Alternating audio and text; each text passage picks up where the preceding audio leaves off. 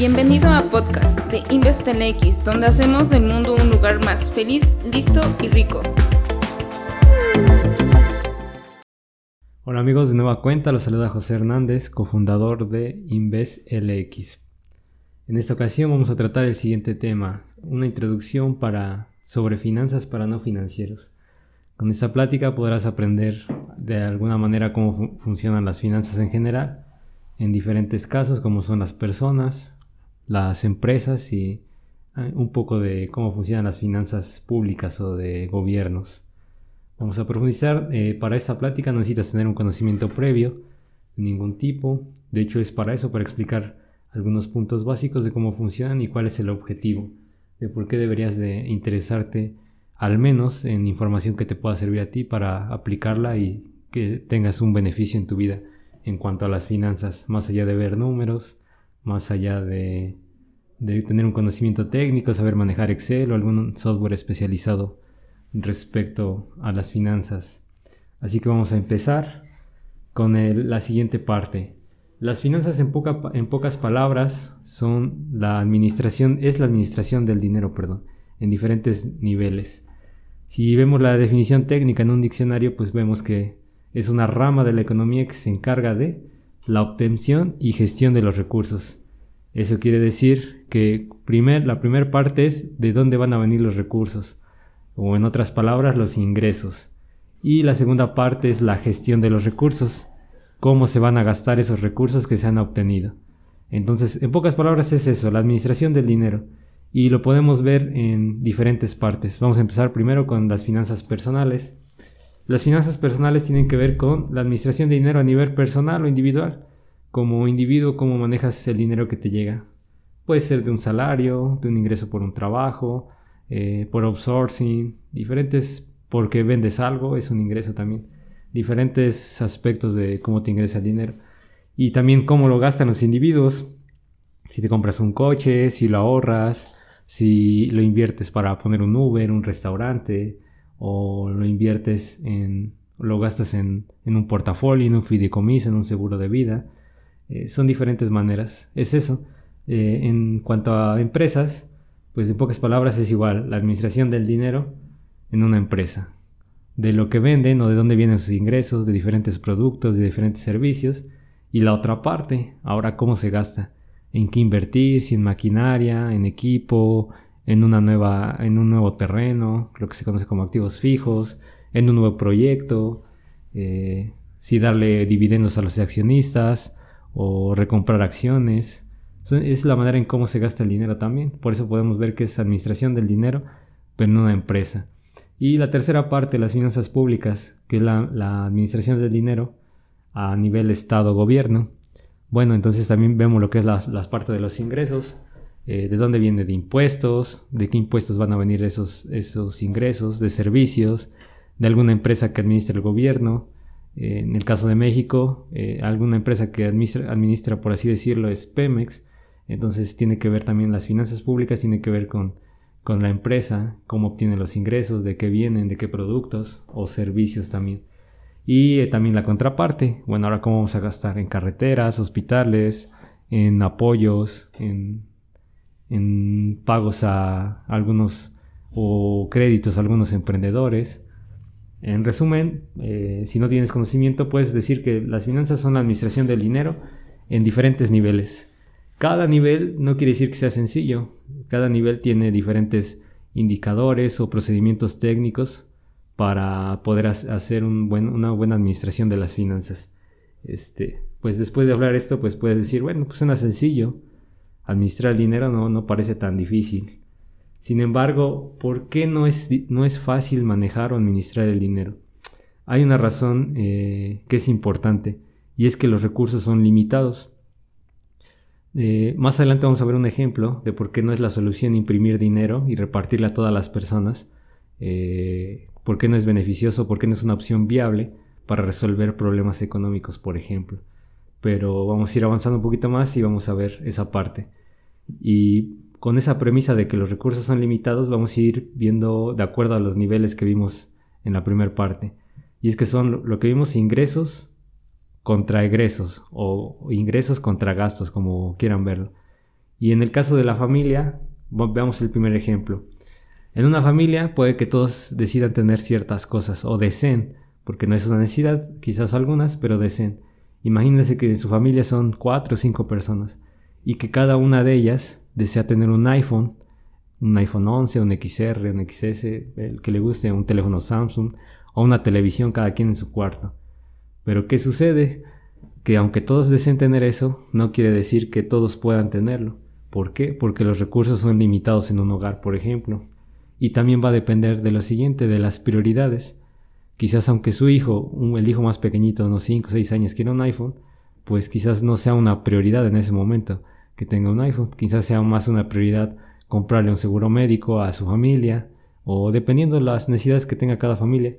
Aquí en Inves nunca generalizamos ni, ni creemos que algo sea malo o bueno en cuanto al dinero en cierto sentido. Va a depender de, de cada circunstancia específica que alguna solución o que algo que tenga que ver con el dinero eh, sea beneficioso o traiga consecuencias para, para unas personas, para diferentes personas.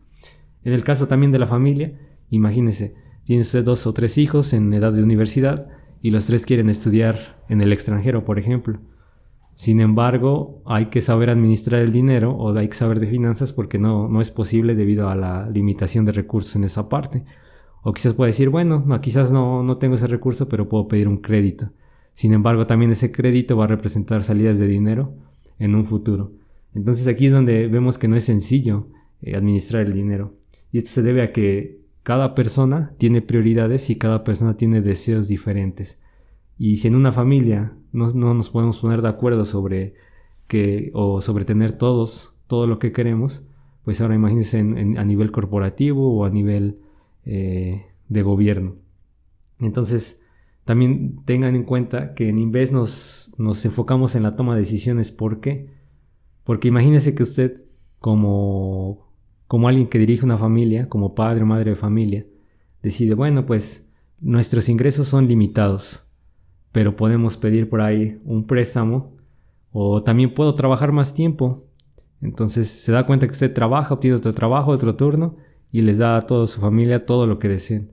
Pero viene un costo oculto que es el pasar menos tiempo con su familia, por ejemplo.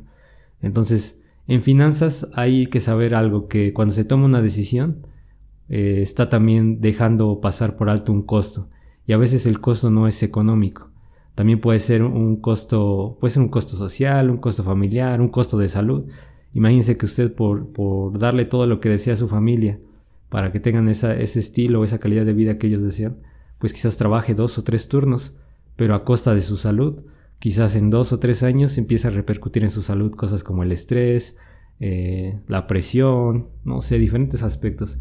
Entonces, algo que es importante también es en la toma de decisiones financieras, primero es que los recursos son limitados y después que cada decisión que usted tome a nivel individual, empresarial o gubernamental va a tener una consecuencia o un costo oculto. A veces no es económico y por eso no lo vemos, pero sí trae este, consecuencias. Entonces puede que surja la pregunta, bueno, ¿cómo puedo hacer o cómo puedo decidir qué objetivo es más importante? Cada persona con sus recursos puede decidir, no, pues para mí es más importante esto, o qué objetivo deseo obtener. Cada uno de nosotros debe de, tener un objetivo porque eso nos va a facilitar la asignación de recursos eh, independientemente del nivel en que sea. Cada uno de nosotros debe decidir qué es lo que desea y qué es lo que necesita realmente y nos pueden ayudar diferentes cosas. Primero es definirnos un objetivo. Después es eh, basarnos en algunos principios. Por principios me refiero a algunas verdades básicas, pero que han seguido personas y que han tenido éxito en cuestión financieramente hablando. Y por personas eh, exitosas financieras no nos referimos a millonarios, digo, eh, si es, es, algo que podamos admirar de diferentes millonarios como Bill Gates, Warren Buffett, Jeff Bezos, pero difícilmente por la misma situación de que los recursos son limitados, no todos en el mundo podríamos alcanzar eh, su situación financiera o posición financiera, pero sí podemos alcanzar una posición que nos permita cierta libertad sobre nuestra vida. Y por último, también debemos de decidir que, o debemos de tener en consideración que no vamos a poder tener todo en un mismo tiempo. Entonces, eh, tener en cuenta esto, que puede ser como el primer principio, pues nos va a ayudar también a, a tomar mejores decisiones financieras en un, en un momento. Ahora pasemos a lo siguiente. Cuando hay ingresos, cuando los ingresos son superiores a los egresos, se le conoce como un superávit. Y eso pasa en todos, en nivel individuo, nivel empresa, nivel gobierno. Normalmente cuando hay superávit, pues eso nos permite que podamos gastar en algo adicional o podemos decidamos ahorrarlo, por ejemplo. En el caso de contrario, cuando hay un déficit, quiere decir que los gastos han superado nuestros ingresos. Y eso es lo que puede suceder igual en una empresa, en una familia o en un gobierno. Muchas veces escuchan las noticias, eh, por ejemplo, Argentina tiene un déficit público del 56% del PIB y a veces no, no logramos entender. A manera de, de, este, de breve o de resumen, no es, no, no es así como funciona, pero quiere decir que están gastando más dinero del que ingresa y que ese dinero o esa deuda representa la producción de un año de ese país en cuanto a ingresos. Entonces, más o menos así como funciona, digo, tiene más, un poquito más de complejidad, pero a fin de que pueda entenderlo la mayoría de nosotros, pues es como lo vamos a explicar esta ocasión. Entonces veamos también, en la empresa sucede lo mismo. Imagínese que usted tiene una empresa rentable que genera una tasa, un retorno de inversión del 10-12% y al final del año pues le sobra dinero, tienen un flujo de efectivo positivo. Ahora viene la pregunta, bueno, ¿y qué hacemos con ese flujo de, efectivo positivo? Se lo entregamos a los accionistas, recompramos acciones, iniciamos un nuevo proyecto, iniciamos una, nueva producción de un nuevo, de un nuevo producto, compramos maquinaria.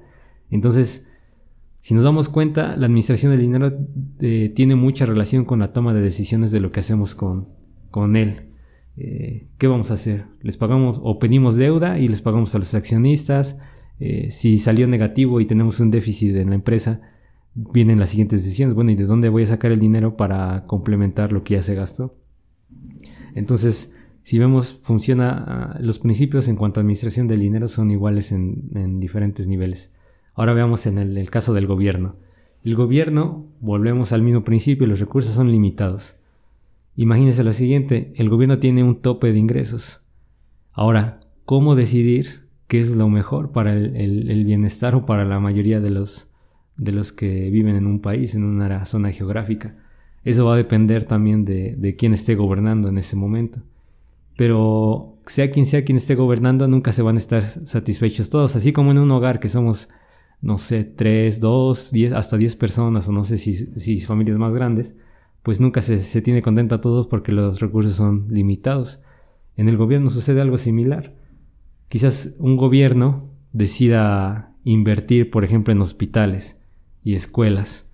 Y quizás alguien pueda decir, bueno, pero a, mí no me hace falta eso. Yo quisiera que me dieran un apoyo, un crédito porque quiero iniciar una empresa.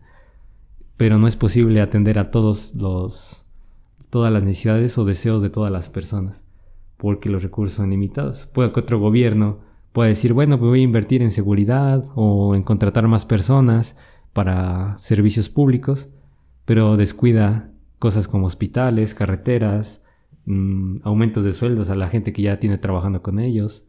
Entonces, eh, por eso es importante la administración del dinero. Y también eh, hay fórmulas ya técnicas que pueden ayudar a la toma de decisiones gubernamentales, por ejemplo.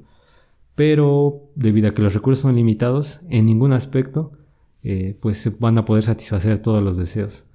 Y siempre va a haber alguien que diga que no, no se está haciendo lo correcto, puesto que no, él no se alcanzó a beneficiar respecto a, algún tipo de gasto.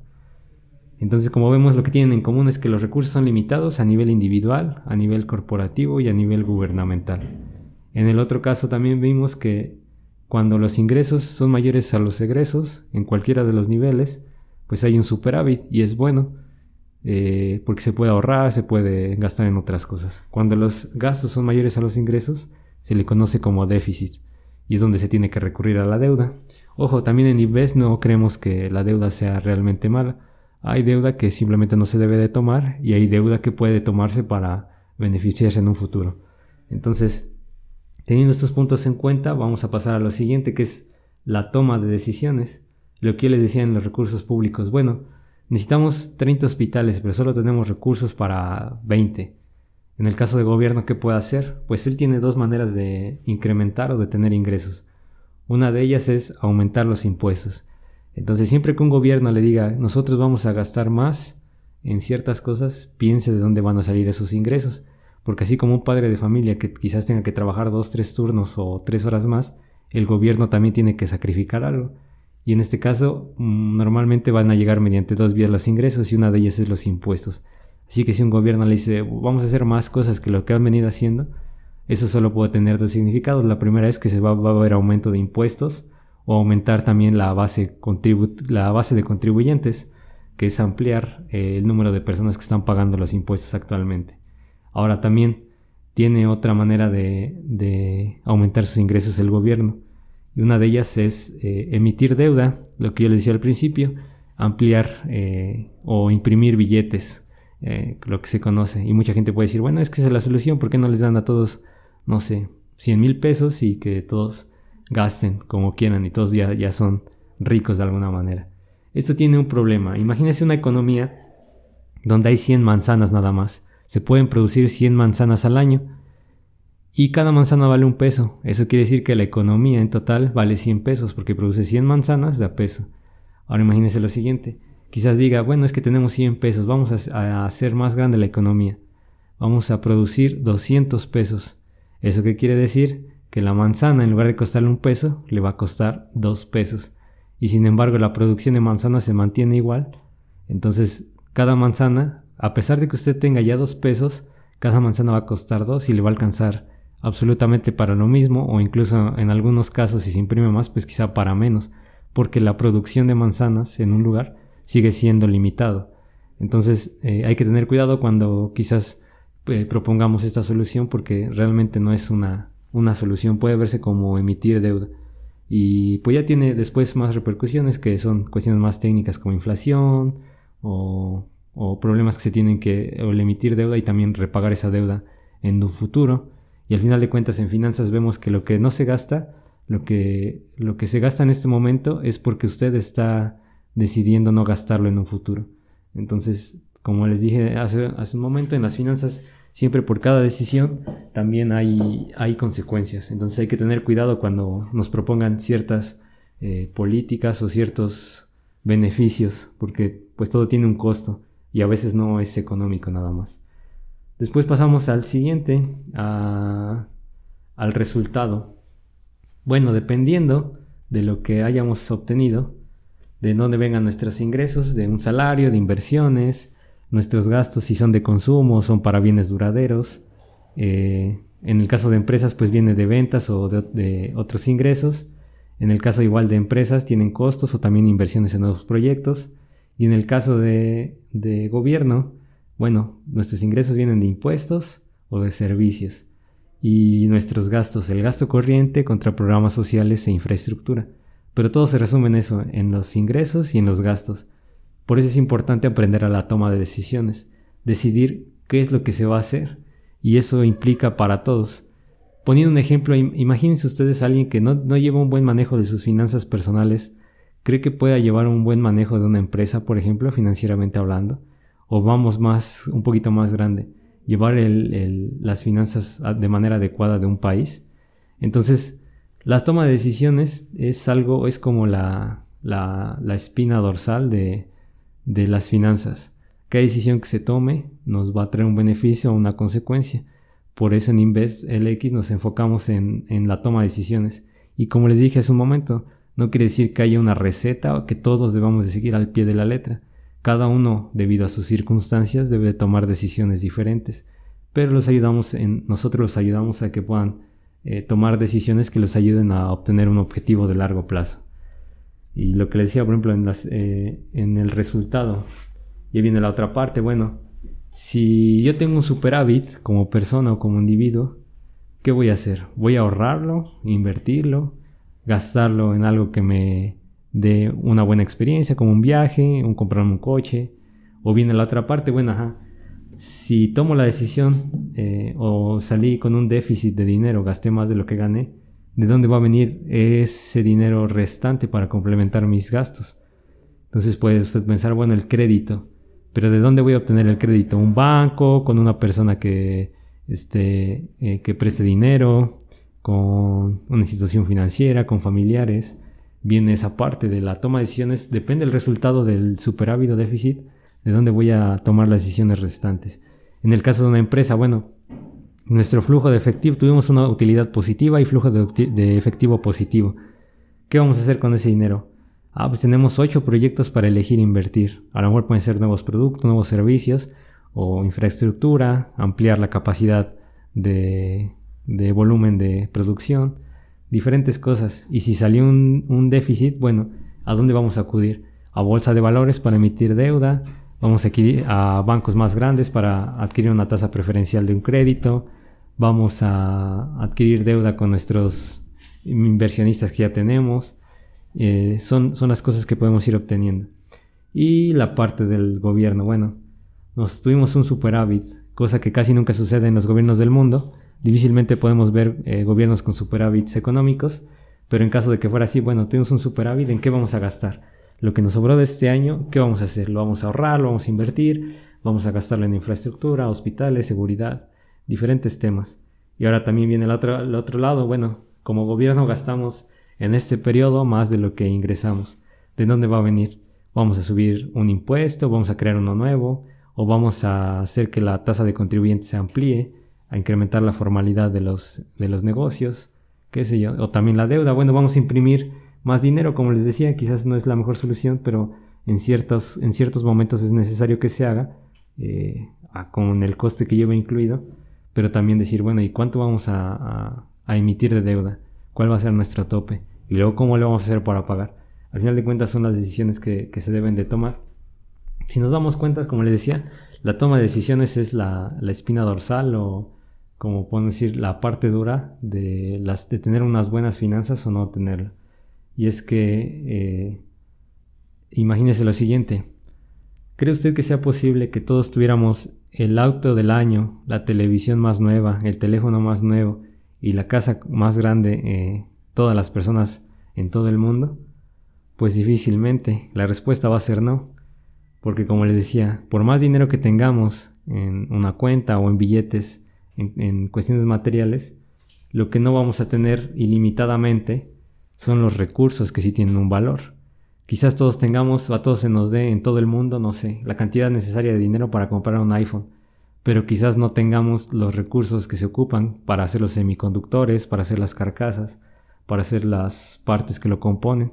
Por eso es que no es posible que todos tengamos todo y por eso es que también nosotros debemos de administrar o saber administrar los diferentes tipos de, dinero que hay.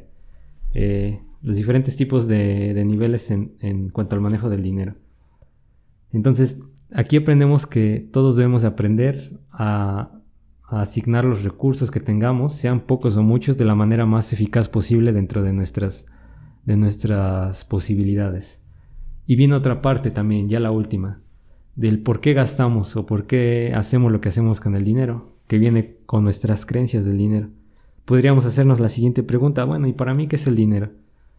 Muchos dicen que pues para ellos no es importante, pero cuando vemos su vida o sus hábitos, nos damos cuenta que es lo que es el centro de su vida, por ejemplo. Y no, no está mal, digo, de acuerdo a circunstancias, cada quien puede tomar esas decisiones. Lo que tratamos de hacer es que eh, en Invest LX es que ustedes se den cuenta los motivos que hay detrás de esas decisiones y si los están llevando a cumplir sus objetivos. Algunos también sobre el dinero dicen que es solo una herramienta y que solo es necesario tener lo suficiente para cubrir necesidades básicas como el tener donde dormir, el tener que comer y el tener eh, que vestir, por ejemplo.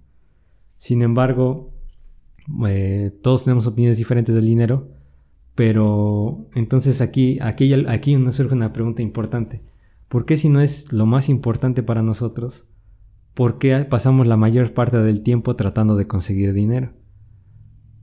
Entonces ya ahí es cuando, cuando nos, nos vemos nuestro primer desequilibrio o nuestro primer desacuerdo de manera individual cómo hacer que nuestras acciones estén alineadas con nuestra forma de pensar con el dinero. Y es que los, los consejos sobre el dinero son muy fáciles, son muy simples, pero cuando queremos llevarlos a cabo, ya no nos es tan simple. Muchas veces y muchos expertos recomiendan o profesionales recomiendan ahorrar al menos el 10% de su salario mensual. Y pues suena fácil, ¿no? Pero ya cuando lo queremos hacer, ya nos los gastamos y a veces terminamos debiendo más que incluso ese 10% que habíamos destinado. La parte de finanzas siempre se nos dice qué hacer, pero nunca se nos dice qué sucede cuando tenemos o cuando intentamos hacerlo. Y es que aquí hay dos cuestiones, la parte racional y la parte emocional de cada uno de nosotros. Si usamos la lógica y la capacidad de razonar, pues estamos de acuerdo todos que los consejos financieros son simples y que se pueden hacer. Ahorrar cierto porcentaje, no gastar en lo que no, se, no es indispensable. Pero ya cuando lo queremos hacer, nuestras emociones nos ganan. gastamos a lo mejor en algo que nos hace sentir bien de momento. Y este voy a poner el siguiente ejemplo. Cuando vamos a comprar a, cosas eh, indispensables, por ejemplo comida, a un centro comercial, y vamos con esa tarea o con ese objetivo. Sin embargo, cuando salimos, salimos con cosas que realmente eran completamente ajenas a lo que era nuestro propósito comprar. Entonces es esa lucha de manera personal entre usar lo racional y lo emocional. Si somos un poquito ya más lógicos, pensemos si el dinero pues no es más que papel, es una, una herramienta, es papel, moneda, o, son dígitos en una pantalla. No lo podemos comer, no lo podemos usar para construir una casa. No es más que, si lo vemos de otra manera, es un acuerdo. Y yo creo que es el acuerdo más grande que existe a nivel mundial. El saber que es una promesa de pago o que representa, es una herramienta de intercambio con un valor unificado por todas las partes o personas en el mundo. Pero no, no representa algo físico. Y este, este hecho o ha, sido el, acuerdo más grande en la historia de la humanidad. Hacer que unos papeles y unas monedas nos den una, una confianza y una seguridad de hacer un intercambio por algunas cosas. Entonces, ¿cómo es que nos esforzamos mucho por algo que realmente no vale nada? Pues es que está, el valor eh, en sí del dinero está a través de lo que nos permite obtener. Es un medio que nos, nos permite acceder a lo que queremos en la vida pero también tiene una parte emocional del dinero. La gente normalmente relaciona el dinero, el que tiene mucho dinero lo relaciona con poder, con seguridad, con confianza. Ya, ya, vemos cómo hay algo que no puede tener un valor intrínseco si tiene un valor emocional en cada uno de, nuestras, de nuestras cabezas. Eh, nos hace sentir que una cierta confianza, que puede ser real o invisible dependiendo de nuestras circunstancias. Pero ya vemos cómo el dinero, a pesar de que no es algo tangible, sí representa algo emocional en nosotros, algo que nos impulsa a actuar o no actuar en diferentes circunstancias. Y aunque creamos, todos nosotros creamos, no, yo soy una persona racional, tomo decisiones racionales en mi vida. Pero ya cuando vemos nuestros actos, quizás nos damos cuenta de que estamos tomando decisiones eh, emocionales más que racionales. Entonces, ¿por qué les explico todo esto? Puede parecer algo filosófico, pero realmente se los explico porque las finanzas más allá de conocimiento técnico, de saber manejar un presupuesto, de saber manejar Excel, proyecciones y diferentes cosas, tiene una parte importante que no nos enseñan y es el comportamiento de las personas o de nosotros con el dinero. Hay algo que les puede ayudar de manera individual. Eh, hay dos preguntas que siempre les puedo hacer eh, cuando vaya a gastar en algo. Y es que puede hacerse la siguiente pregunta. ¿Por qué compro lo que estoy comprando? ¿Realmente lo necesito? ¿Realmente es un deseo o una necesidad? Hay una frase que no recuerdo el nombre de quién la citó, pero dice que las necesidades del hombre son pocas, pero sus deseos son infinitos o no tienen fin. Realmente cuando lo pensamos, pues, hay muy pocas cosas que realmente necesitamos o son indispensables para nuestra vida, pero nuestros deseos no se acaban. Entonces, si lo vemos de otra manera, pues siempre queremos tener el teléfono más nuevo, el de mayor capacidad, queremos tener el coche más nuevo o el de la marca este, más grande, no sé, se me ocurre Land Rover, este, Ferrari, mm, cosas o autos de ese, estilo. Sin embargo, para tomar decisiones debemos de, de, de dejar o ser un poquito más racionales en nuestras compras. No quiere decir que apaguemos completamente nuestras emociones. Y es que, es que imaginen lo siguiente. Usted tiene una pareja y quiere demostrarle su afecto con un, un auto o con un celular. Si usted quiere demostrarle su afecto, está bien que gaste una gran cantidad de dinero en, ello, porque al final de cuentas lo que quiere es demostrarle ese afecto. Quizás no va a representar todas esas emociones, pero quizás de alguna manera eh, sea, sea indicativo de en alguna parte de cuánto, cuánto representa para usted una persona.